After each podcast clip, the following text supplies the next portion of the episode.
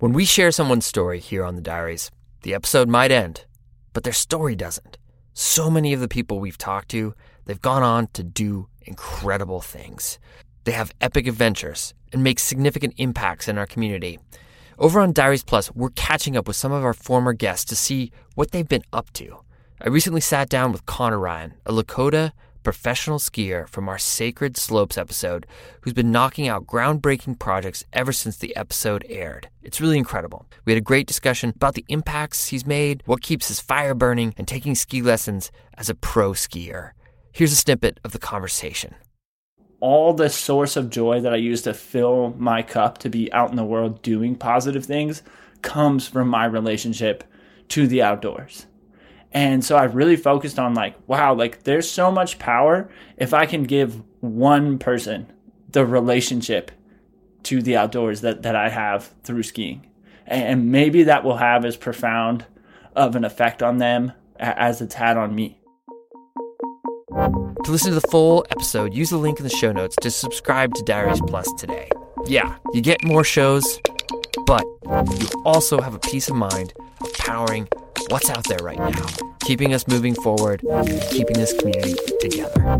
So thank you for everyone who supported and everyone who's going to support. We appreciate it.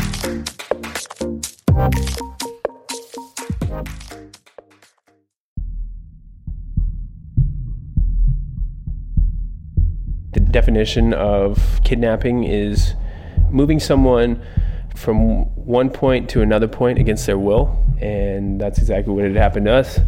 We were now captives, held hostage officially by the FARC. This is Ben Stookesberry. But that was, to me, it wasn't the most noteworthy part of that day. The most noteworthy part of the day is that for the first time in the entire trip, we were actually all working together as a team, and we were all spending an entire day together. Did that go through your head at the time? Absolutely. yeah. Here's Chris Korbulic.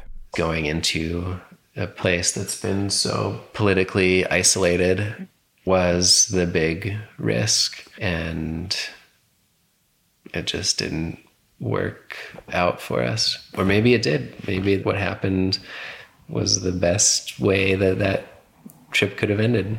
I really can't help but feel like they in some ways helped us put a stop to the madness and end our trip and leave that place as opposed to like something really bad happening. Ben and Chris are the expedition kayakers. The pair has established over 120 first descents in the most wild, most remote, and dangerous corners of the globe.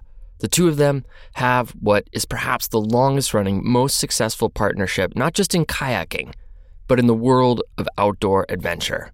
They've been at this together for more than a decade now. And yet, in April 2017, the two boaters wound up on an expedition on which the interpersonal dynamics grew so strained that being held hostage by an armed rebel group in the remote Colombian Amazon didn't necessarily seem like the worst thing that could have happened. Jen, how did you learn about this story? Well, I've known Ben and Chris for a few years now. We've worked on other stories together. A couple of years ago, we did a Diaries episode on a trip they took to Myanmar. And so last summer, I get a call from Ben, and he tells me that he might have a story for us. I right, I remember that conver- uh, overhearing that phone call. It was like something like, "Hey Ben, how you doing? I heard you got kidnapped by the FARC, but it sounds like you're okay. What's going on?" I I love it when we get to overhear things like that on the Dirtbag Diaries in the office here. Yeah, Right. So Ben's like, oh, yeah, at that point in time, getting kidnapped was probably the best thing that could have happened to us. And Ben's upset, but he's not upset because of the kidnapping or because their trip got cut short. He's upset because he and Chris haven't talked to each other since they got back from Colombia. right. Ooh. And he has no idea why Chris is upset. So things went wrong, is basically what you're saying, but not in the way the rest of the community thought. Man, from the outside, it, it always seems like their friendship must be as solid as a rock because they just spend so much time, a lot of time together doing very, very difficult and dangerous things. It does seem that way. But interpersonal conflict, it happens out there. It's just something that doesn't tend to make it into the glossy trip reports or the brand stories that get released. People don't usually talk about that stuff with anyone other than their closest friends. Yeah. And usually when that stuff happens, people just don't go on another trip together. They say, like, that's enough, and they never see that person again in that kind of setting. Right. But what happens when the things you want to accomplish in life, the goals you have, are best accomplished with this person you're struggling to communicate with? So today, we present Elephant in the Boat, a two part story about friendship, communication, the edges of our world, and a trip that went really wrong for not the obvious reasons. Part one, we're going to take you down the Apaporis River, one of the most wild places in the world, a place that's remained wild because a 50 year old armed conflict kept everyone else out. It's the kind of place where you need to be dialed. Where you need to have total faith in your team, your partners. But what if you don't? I'm Fitz. I'm Jen Altschul. And you're listening to the Dirtbag Diaries.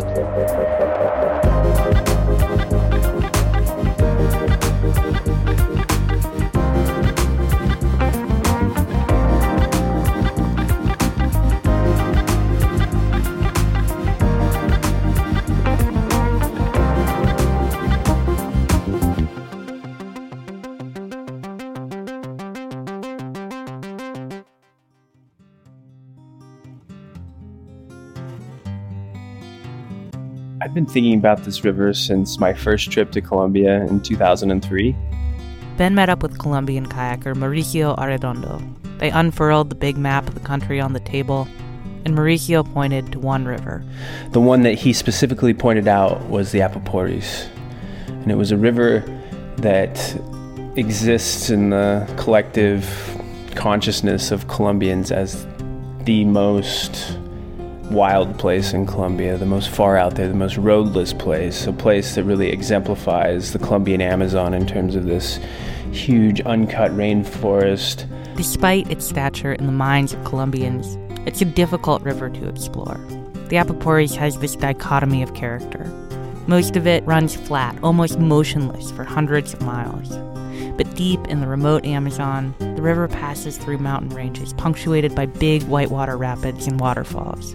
To run the whole river would require solid whitewater skills and the willingness to slog through weeks of flat water. It's like, someday you should try to run this river. Not today. Because at that point, that was really the bullseye of this civil war going on with the FARC. In Colombia, the early 2000s were not a good time to venture off the beaten path. To understand why, we have to get into an abbreviated history of Colombia beginning in 1964 with the rise of the FARC, the armed wing of the Communist Party, an acronym for the Revolutionary Armed Forces of Colombia. It was founded by small farmers and land workers to oppose the horrendous levels of class inequality in the country. As the FARC grew, right wing paramilitary groups sprung up to oppose them. By the early 2000s, the FARC had enlisted an estimated 20,000 guerrilla fighters, and the country was at the height of the civil war between the far left guerrilla groups, the paramilitaries, and the Colombian government. At the same time, the country supplied as much as 90% of the world's cocaine. Pablo Escobar, the head of the infamous Medellin cartel, was assassinated in 93, and the major cartels fell within a couple years. But that did not mean the end of Colombian cocaine. When the cartels fell, both the FARC and the paramilitaries grew heavily involved in narcotics trafficking. Kidnapping was the other primary source of income for the FARC. Between 1970 and 2010, guerrilla groups in Colombia kidnapped an estimated 25,000 people to gain leverage or money. There was a brief ceasefire in 2001 and early 2002, but by mid 2002, the fighting had resumed, and most of the fighting took place in rural Colombia, the places where Ben would want to go. Ben made four trips to explore Colombian rivers between 2003 and 2007. He was fascinated by the country, but the places he could visit somewhat safely were limited. Even those trips came with substantial risk. It's definitely a game of Russian roulette. It just got to the point where I lost that initial desire to push the boundaries in Colombia. So Ben turned his attention elsewhere until, in 2012, the FARC came back to the negotiating table and signed a peace treaty to end the 50 year running civil war for good. So all of a sudden, that name popped back in my head, the Apaporis.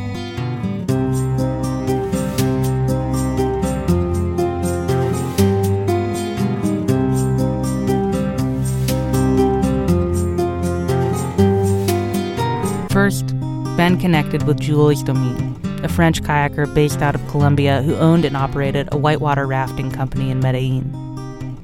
They met for the first time in November and made plans to launch the trip that spring, just a few months later. They wanted to put in at the beginning of the rainy season, before the water levels crept uncomfortably high, but after the first rains had drowned out the worst of the bugs.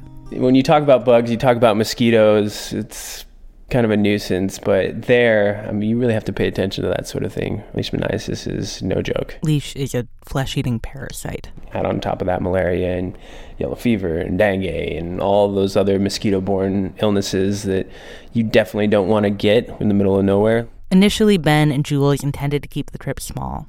They didn't know the reality of the political situation in that remote part of the Amazon. As a team of two, they could move fast and attract less attention. And then Ben told me about it, and I was really excited about the idea.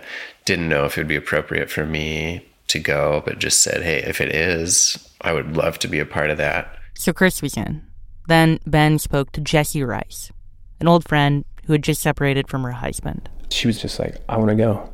This sounds like the best you think I could go. And I just thought to myself, why not?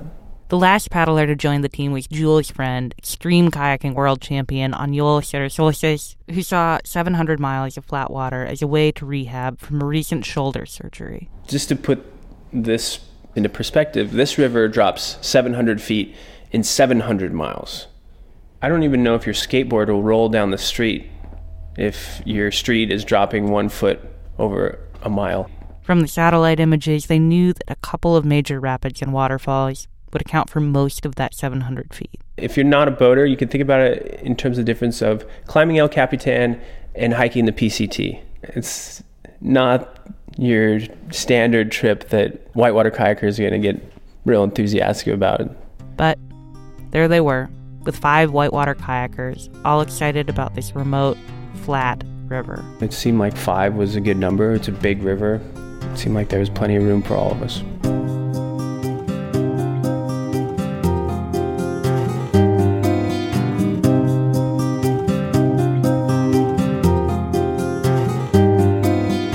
One by one, the team landed in Colombia. Once everyone had arrived in Medellin, the five kayakers celebrated with their first paddle as a team on a river just outside of town. Classic Jules, he wants to take us down like 40 miles of river in the first day. Jesse and I bail out at a takeout bridge before the three boys continue down and paddle another class five big water gorge towards the end of the river. So even on our training day paddling, there was this split in the group, this obvious split between the three super fired up younger guys and then Jesse and myself. After that first paddle, the team had to direct their attention toward last minute logistics. Ben spent a week flying around the country trying to track down their kayaks.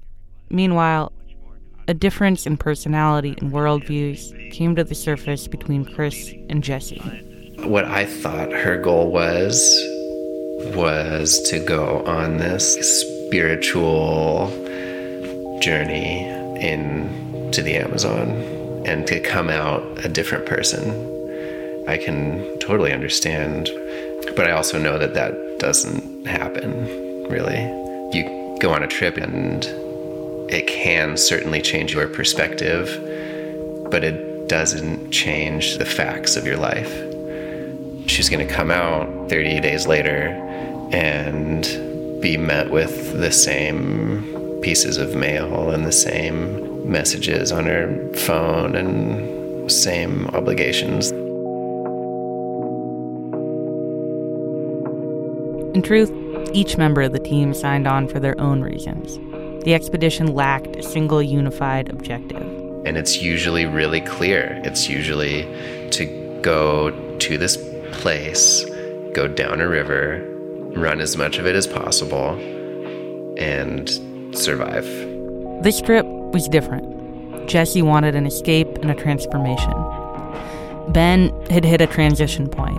He knew he wanted to continue to kayak professionally, but had grown more interested in using his kayak as a vehicle for human powered exploration, not a way to send gnarly first descents. He even fantasized that at the end of the month he would just resupply and paddle on to the Amazon River proper in Brazil. For Chris and Jules, the kayak seemed almost incidental. Chris wanted to explore this remote, magical part of the jungle. Jules wanted to continue to deepen his connection to and understanding of Colombia. Aniol, he really just wanted to rehab his shoulder. And actually, it wasn't clear how psyched he was to go at all. Three days before his flight left for Colombia, he sent an email to say that he had changed his mind and found a friend to take his spot. The rest of the team talked him out of bailing. And really, none of those goals were mutually exclusive. But like in any group project, when you establish a single, overarching objective, it fosters a sense of shared purpose and streamlines decisions as they arise. The Apaporis team, they never came up with that shared vision. And with time, the way distinct goals tugged in different directions deepened the schisms that had already formed. And then, as all of that started to come to light, Jesse got sick. Really sick. Just seven days before their departure date. She's got a horrendous fever, intestinal issues, nausea. On top of that, she can't even walk well because her bones are aching so bad. I mean, it's as sick as I've personally seen someone get. Ben moved Jesse to Mauricio's apartment in Medellin, a clean, quiet place, more conducive to her recovery than the center of operations for Jules' rafting company where the five of them had set up camp. And when Jesse moved, Ben went with her. I guess the other element that's sort of an elephant in the room is that Jesse and I had been. Um, we started hanging out. that side of it absolutely led to an even further fracturing of the group, I think.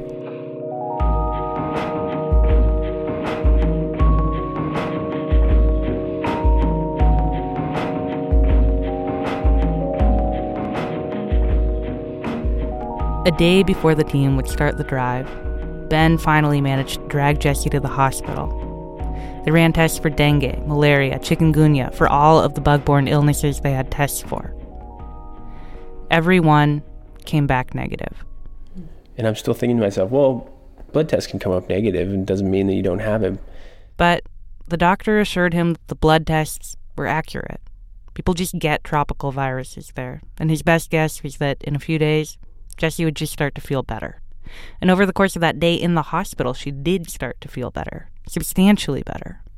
But, so the night you know, before they were set to leave, the team sat down to make a decision. Not, you know, I totally appreciate and understand your thoughts, but, you know, health is such a huge thing, and we can make really good decisions before we get there mm.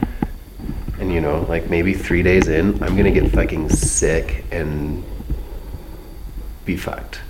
And like that would be terribly ironic and awful. but we can mitigate the risks of that happening just by starting healthy. And Chris and Aniol made it clear that they didn't even think she should get in the car. Like that's a really simple decision that no, Jesse cannot come on the trip if she is this sick. And it wouldn't have been any different if it was me or Jules or Aniol. Like, if any of us couldn't get out of bed four days before we're supposed to leave, you're probably not going to go on the trip. Ben, having spoken to the doctor, thought that she should get in the car, see how she felt over the few days it would take to get to the put-in. I think like go down there, get to the put in, and make like a real conscious decision. And uh, I've obviously been the one closest to Jesse's situation, and I told her on the way here that I certainly wasn't comfortable with the way that she is right now, putting on the river. But at the same time, with the tests we went through today and the 12 hours of due diligence and the fact that all of those tests came up negative. So it came down to Jules for the tie breaking vote and he just said, These places, it's more about where your mindset is. And if she can get out of the van on the other side, load up her boat, and start paddling, then it's really up to her, isn't it? Why don't we just like go there, you know? And then at the beginning, we can make a democratic fucking vote on, you know, like if we all feel comfortable with what's gonna happen. I'm super sorry to say it like that, but it kind of comes down No, to whether fine. we I mean, agree or don't- on Yeah. new coming, and we can just keep it to a democratic vote. What do you guys think? And so that's how she got in the car with at least two guys on the team not real happy that she was coming along, and Jesse feeling absolutely like she was meant to do this river.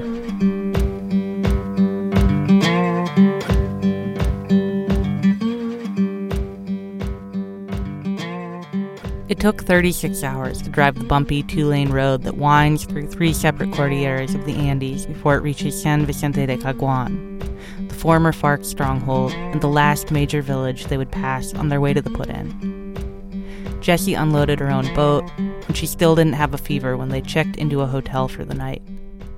Then, 40 minutes after they got to their room, Ben got a knock on his door. Chris is there and he wants to have a chat with me. So we walk out to the edge of town next to the river and sit down, have a beer, and he tells me that he's not at all excited about having Jesse on the trip, that he has a personality conflict with her and he doesn't feel like she's healing in the way that I see it. Sure, there's no class five we were going to run, but because it was such a long, exposed, and politically isolated route, it seemed like we needed an even stronger team. I heard where they were coming from. You know, they weren't just trying to be mean. Once we took the next step, any way of bailing out of the trip or trying to like rally from a mistake at that point was going to be life threatening. There's no portaging around mosquito borne diseases or FARC rebel groups. And he is speaking to me personally about trying to make sure that she doesn't go. And um,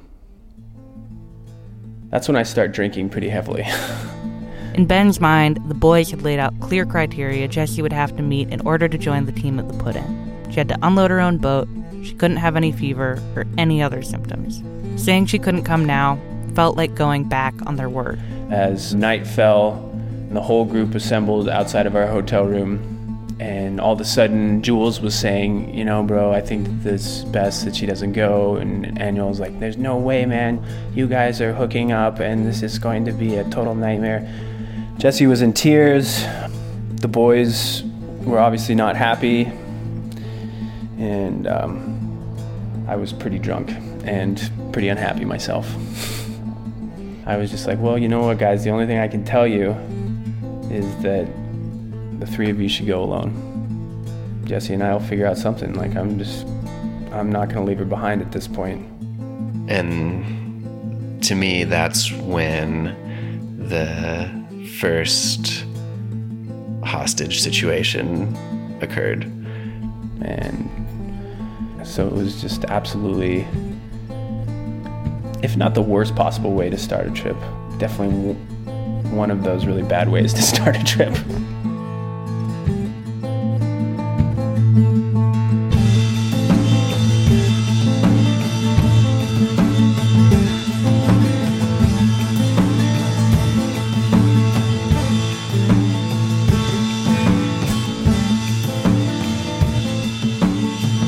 Next morning, I'm up first thing, five in the morning, nasty hangover. I don't know what's gonna happen. Like, nothing really got settled.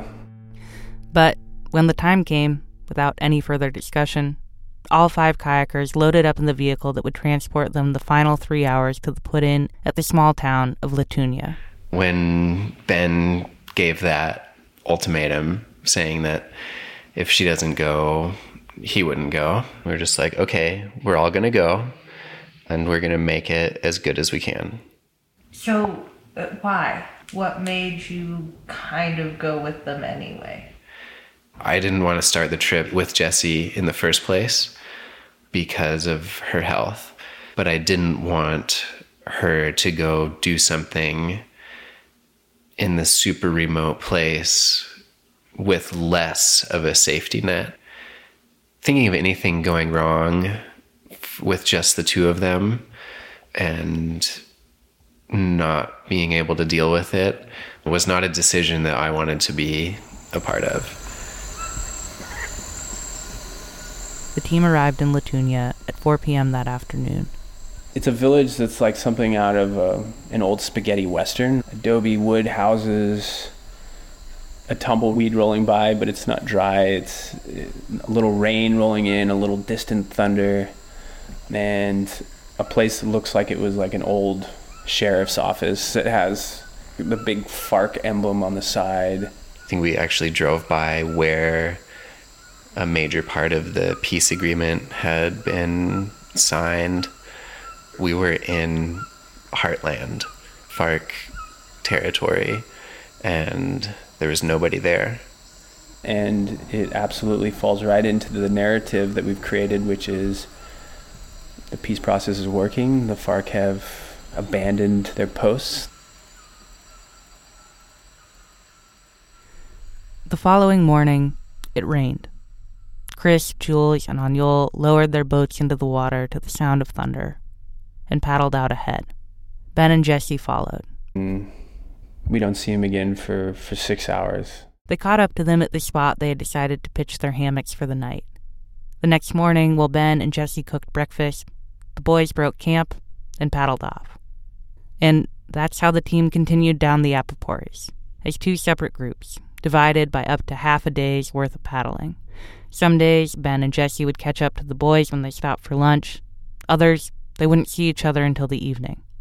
And when they did meet up, it wasn't exactly fun. None of the boys would talk to Jesse, really. They would talk to me a little bit, but still, it was like, it didn't seem like they wanted to have much to do with us. Ben and Chris didn't ever talk about any of that.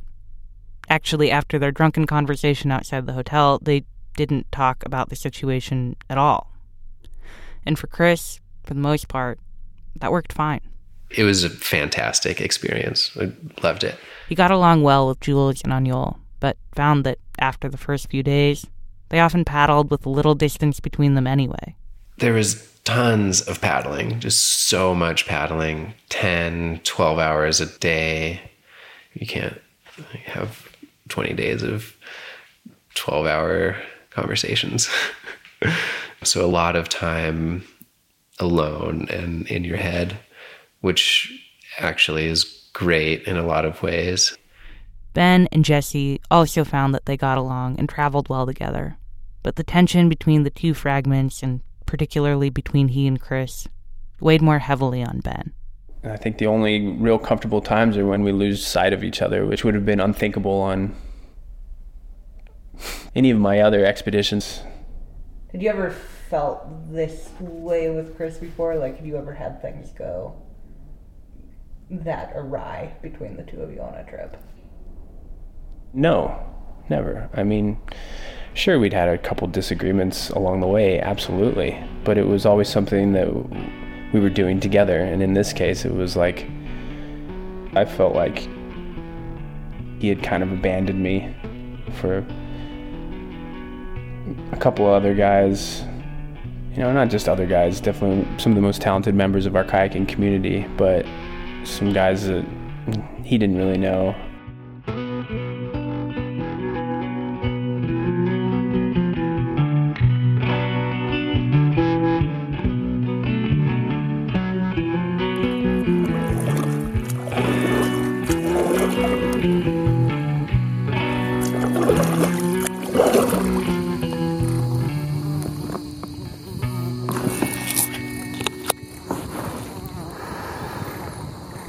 Thunder and those showers and the nice cool temperatures that we put on with gave way to a sun that was just ferocious.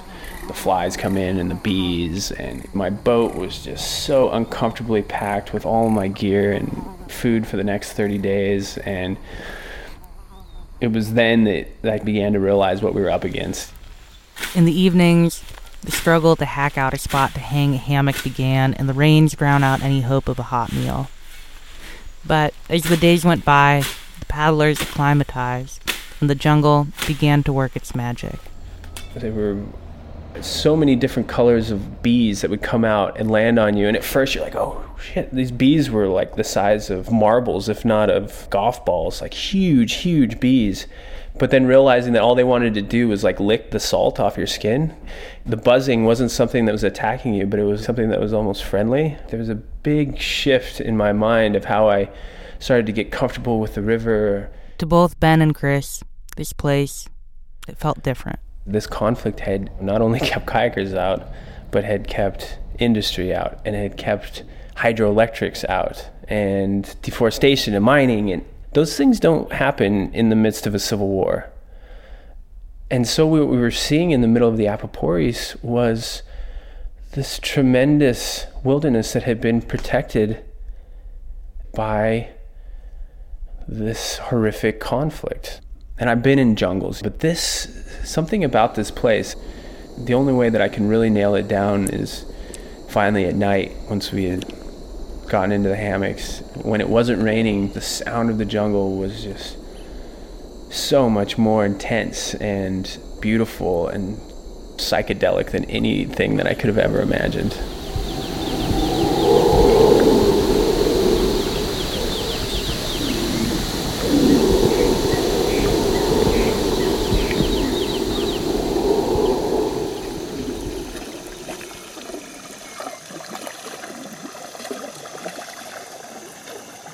A week in, they paddled up to Chiribiquete National Park.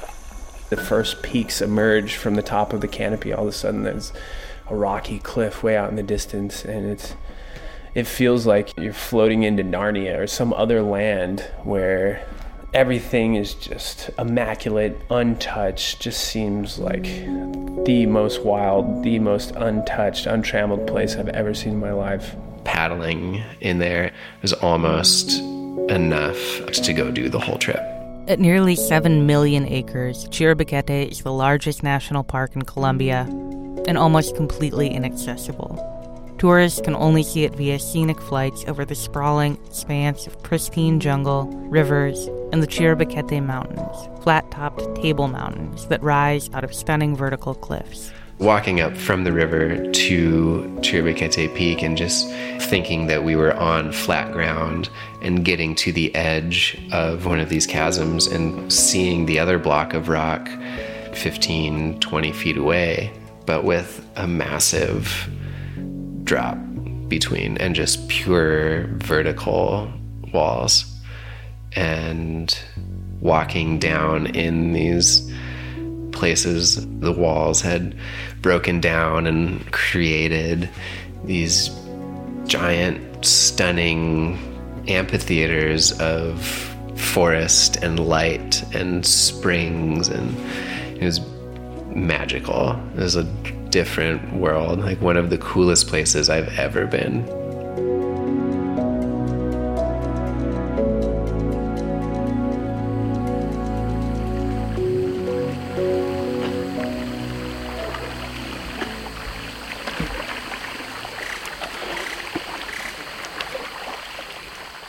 They had been told that on their 15th day on the river, they would find a tributary that flowed into the Apaporis. If they paddled upstream, they would come to a farm where they could purchase more food. They still operated, in essence, as two independent groups who shared a campsite each night. But by that point, they had found a rhythm, and the tension had begun to subside. On the day they would intersect the tributary, they stopped together for lunch, studied the map, and agreed to regroup at the turnoff. That afternoon, for the first time on the trip, Jessie peeled out in front, and in her enthusiasm, before anyone could catch up to her, she blew past the tributary. And after two weeks of trying to hold it together, Ben lost it. In that moment when I had finally started to feel like the group was coming together, and all of a sudden the group blows up again, and I blew up.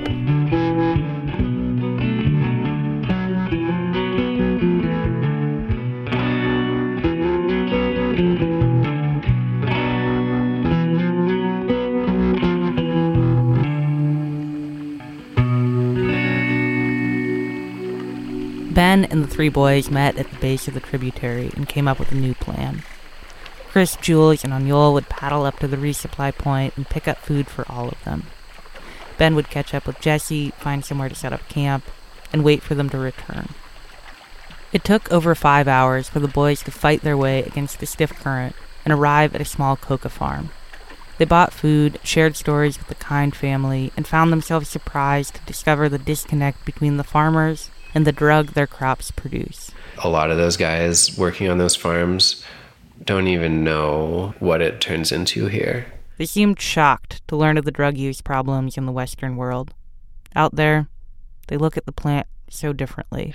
Other substances, much less processed, are used a lot by indigenous peoples. It's part of ceremonies and rituals, and in some ways, it's part of daily life, but it's a revered substance.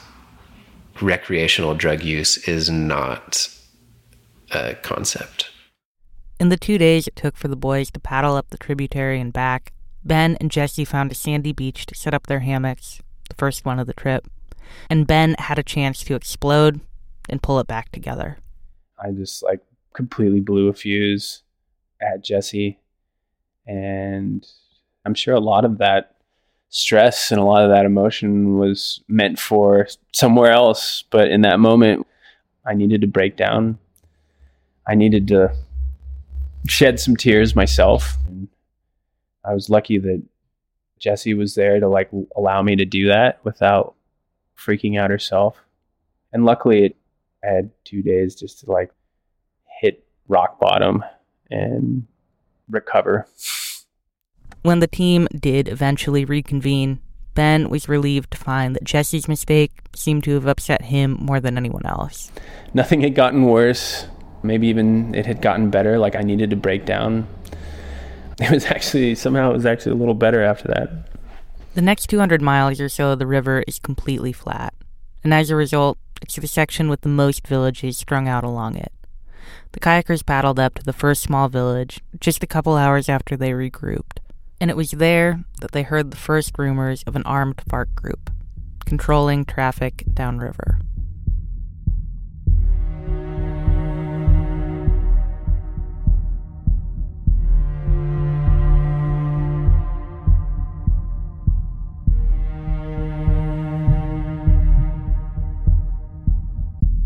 At the end of the 200 mile stretch of flat water, the river passes by Pacoa Buenos Aires, an indigenous community of about 200 people with a small airstrip. Aniol had had his fill of flat water and planned to try to coordinate a flight out. So when, that day, the team encountered their first motorboat, Aniol jumped at the opportunity for a lift on the boat, which was carrying a medical mission downstream. Jules was quick to follow, since his real goal had always been to connect with the people in that remote part of the country. Then the boat motored off, and without a word from his teammates, Chris watched it fade into the distance. Eventually, Ben and Jesse caught up to him, and the three of them paddled together for the next two and a half days. Those were my favorite three days of the entire trip when it was just the three of us. This group of five, although I think populated by good people, was completely unruly and shitty as a group and I was hopeful at that point that it was really just about a really poorly put together team as opposed to any single one of us being in the wrong or having a bad personality.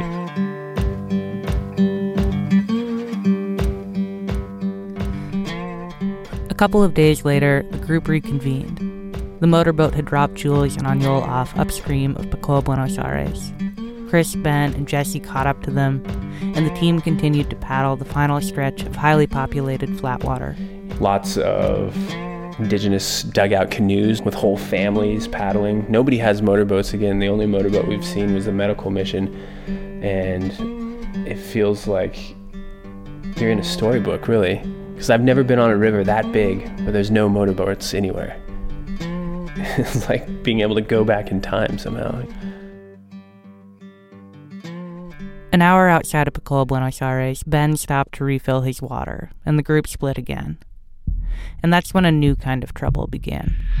saw a motorboat pulled up into a very nondescript and dark little spot on the bank and noticed it too late to stop talking.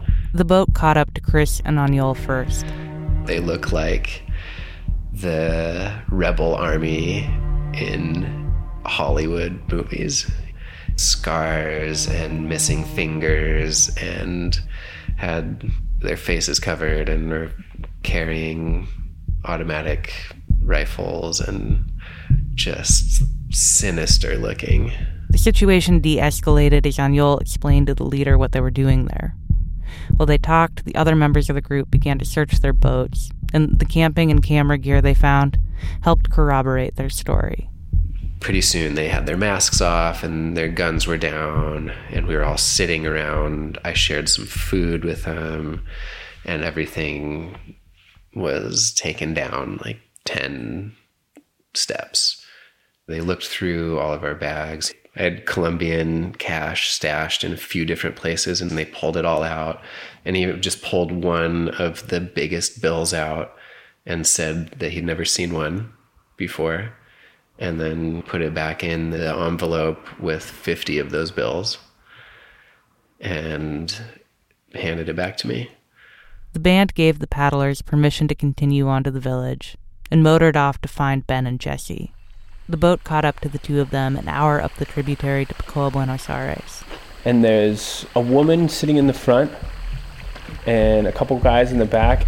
And then as they come closer, I see the camouflage. They're carrying automatic weapons and they're coming right at us. And this was obviously an element of the group that had not put down their weapons. These are the last members of the FARC that you really want to meet, especially in a place like that where it was pretty obvious that they were the ones in, in charge. The military or whoever it was that were charged with protecting tourists, they were not there, and the FARC was right in front of us.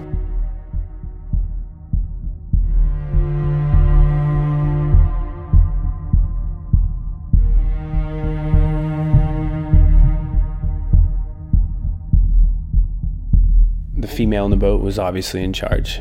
She wanted to know if, if I knew who they were and told me then that they were the Ejército del Pueblo, the Army of the Village, which is the tagline for the FARC. The rebels told Ben to get out of his boat, that they were controlling traffic on the river and they needed to understand who he and Jesse were and why they were there. Jesse had been a little behind Ben on the river, so she paddled up about 15 minutes into the encounter.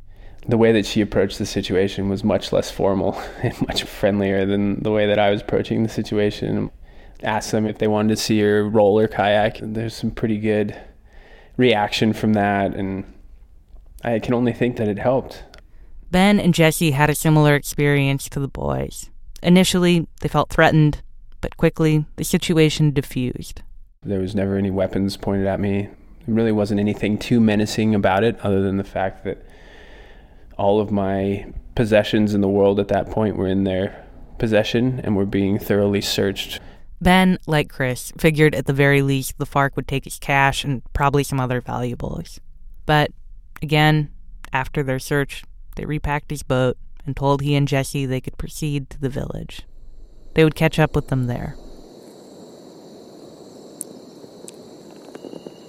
As promised, that night, the FARC found the five kayakers in the community house where the villagers had allowed them to pitch camp. Just two miles downstream, the half mile wide Apaporis crashes 150 feet over a sheer cliff in the most spectacular waterfall on the river. Something the team had looked forward to since they picked it out on the satellite imagery. The FARC told the paddlers that they needed to relay their names and information to their higher ups and wait for instructions on how to proceed. But in the meantime, they had permission to paddle as far as the waterfall.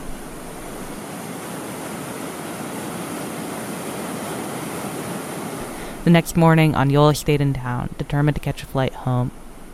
The other four kayakers moved camp to the falls. It's another magical, stunning place. There just aren't very many waterfalls like that that you can stand right next to without hundreds of other people on a sidewalk and tour buses. So it was a very cool place to even just spend one night with our hammock slung up in the vines. Went to bed that night in this big, huge rock amphitheater that was just reverberating with the sound of a river twice or three times the size of the Colorado falling 150 feet over this big ledge in the middle of the Amazon. Definitely one of the most memorable nights of the whole trip. And it also became really memorable because of the next morning when just as I was getting up at about 6:30 in the morning, all of a sudden we see a couple of the guys that we had seen the night before. The FARC told the kayakers that they already had Aniol in custody, and the rest of the group would have to go with them. The four of them tried briefly to object, but it became apparent that this was one of those easy way or hard way situations. The paddlers took another look at the automatic weapons and decided they would just do what they were told. We were now captives held hostage officially by the FARC.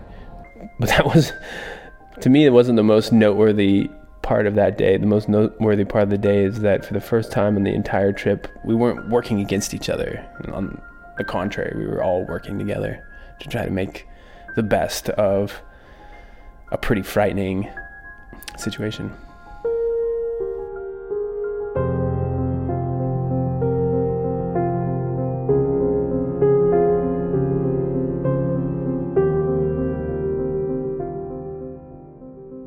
Most surprising part of the whole encounter is just how much emphasis both Ben and Chris place on the level of hospitality with which they were treated by this rogue band of one of the most feared rebel armies in the world.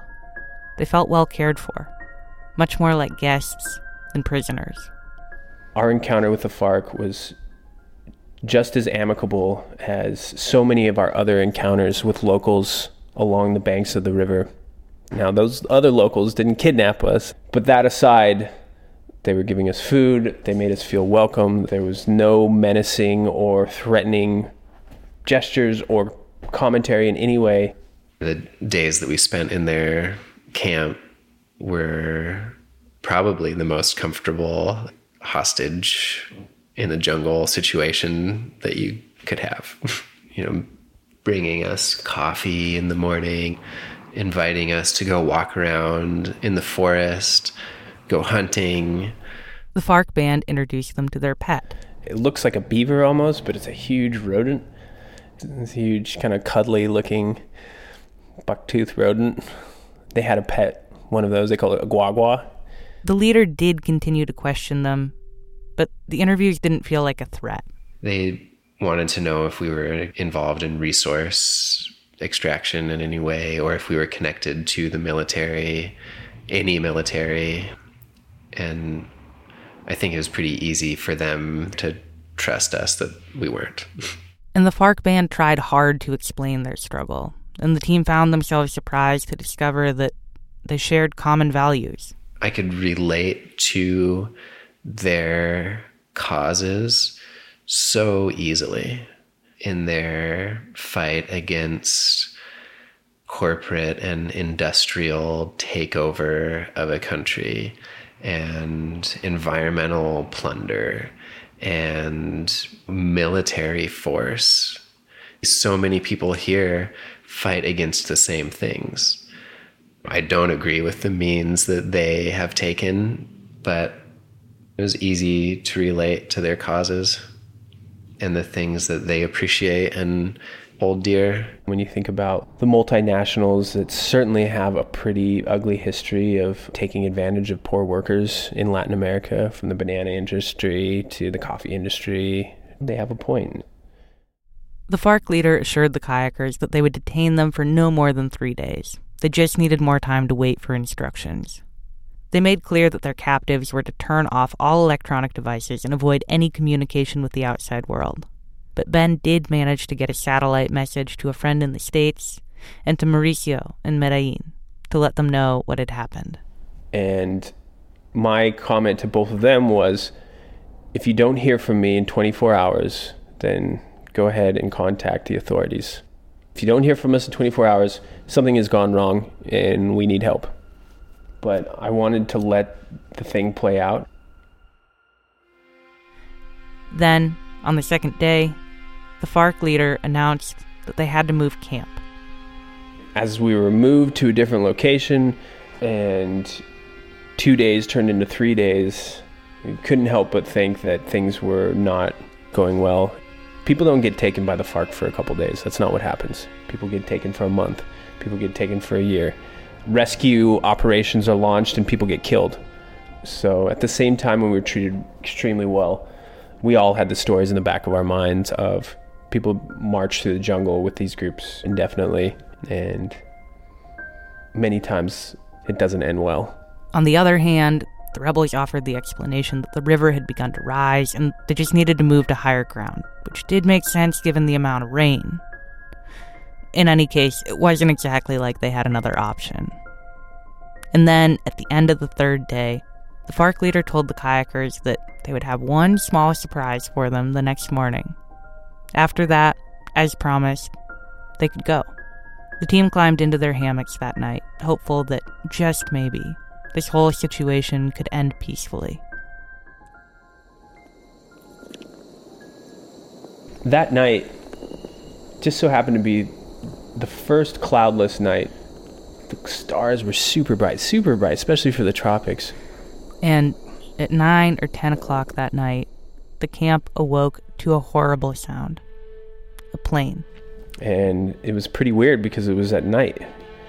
The planes that service those villages, they don't fly at night.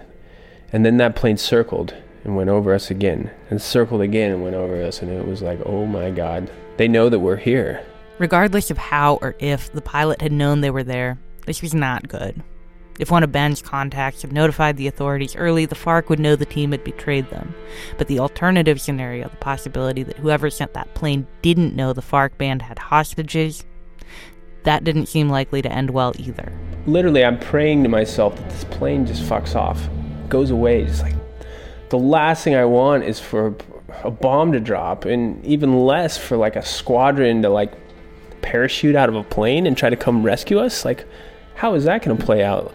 And then all of a sudden, I hear them yelling at the top of the moon, Apaga luz, apaga luz, turn off the light, turn off the light. And it's just the worst feeling in the world, the most sickening feeling in the world. The first time that I really feel like this thing is completely spiraled out of control.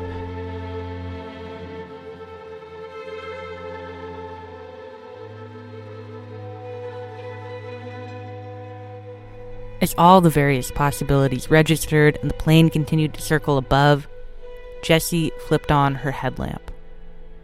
The four boys made a hasty plan to throw themselves into the river, sure that the rebel band would take Jessie's light as an indication that the kayakers had summoned the plane.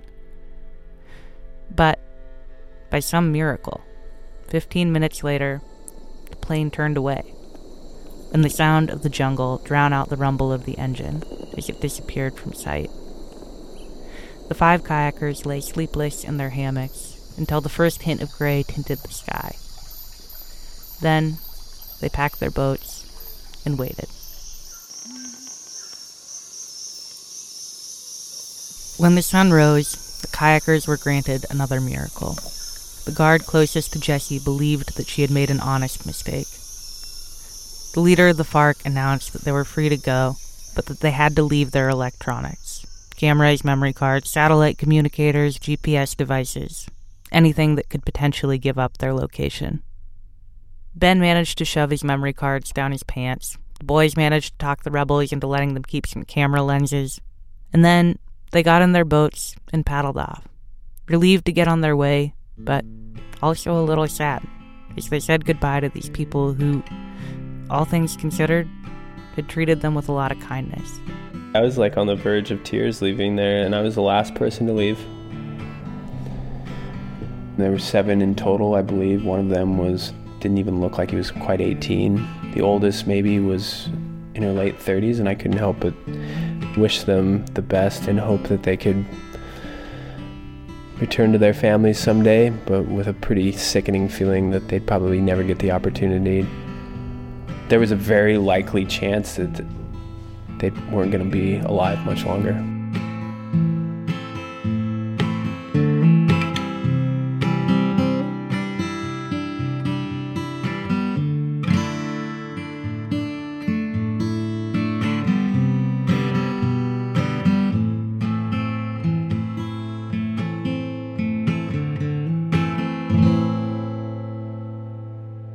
kayakers paddled back to the village with a little airstrip and chartered two planes.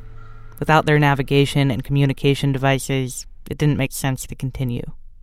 Not to mention that they would surely encounter other rogue FARC groups further down the river.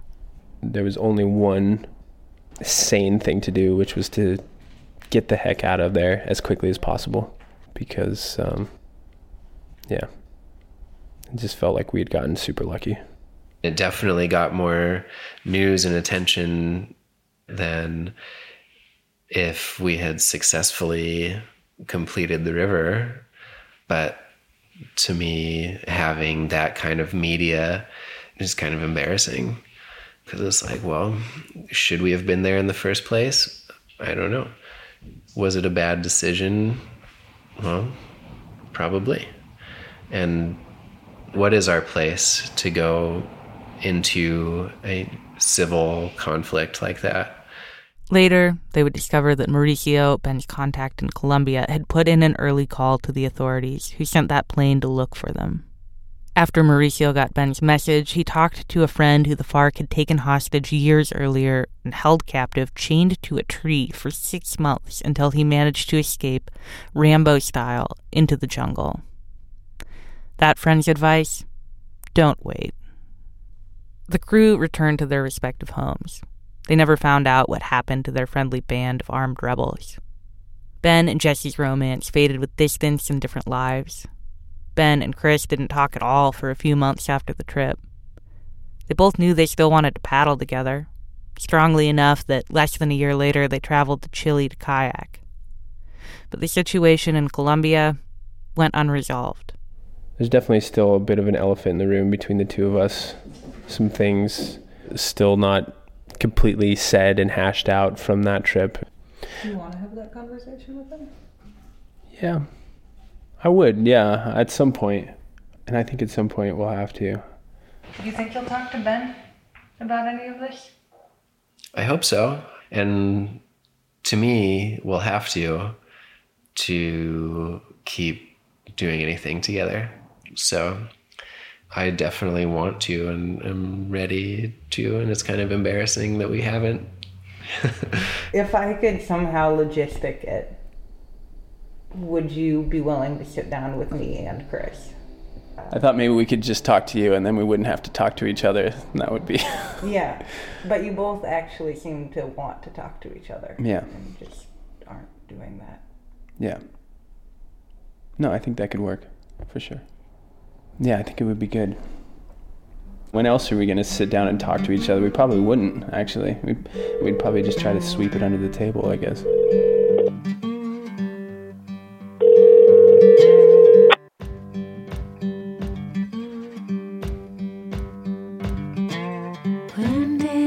The creature tells for you? Wills his bloody flank to run you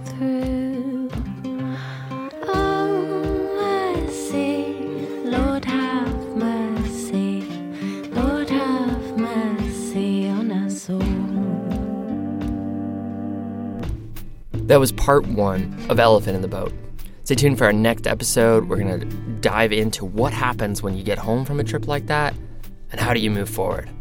Jen does a little therapy session too. The Dirtbag Diaries is Made possible by pe- people that are good and kind at Patagonia. at Patagonia. Yep, it's Bring Your Work to Kid Day here at Duct Tape and Beer.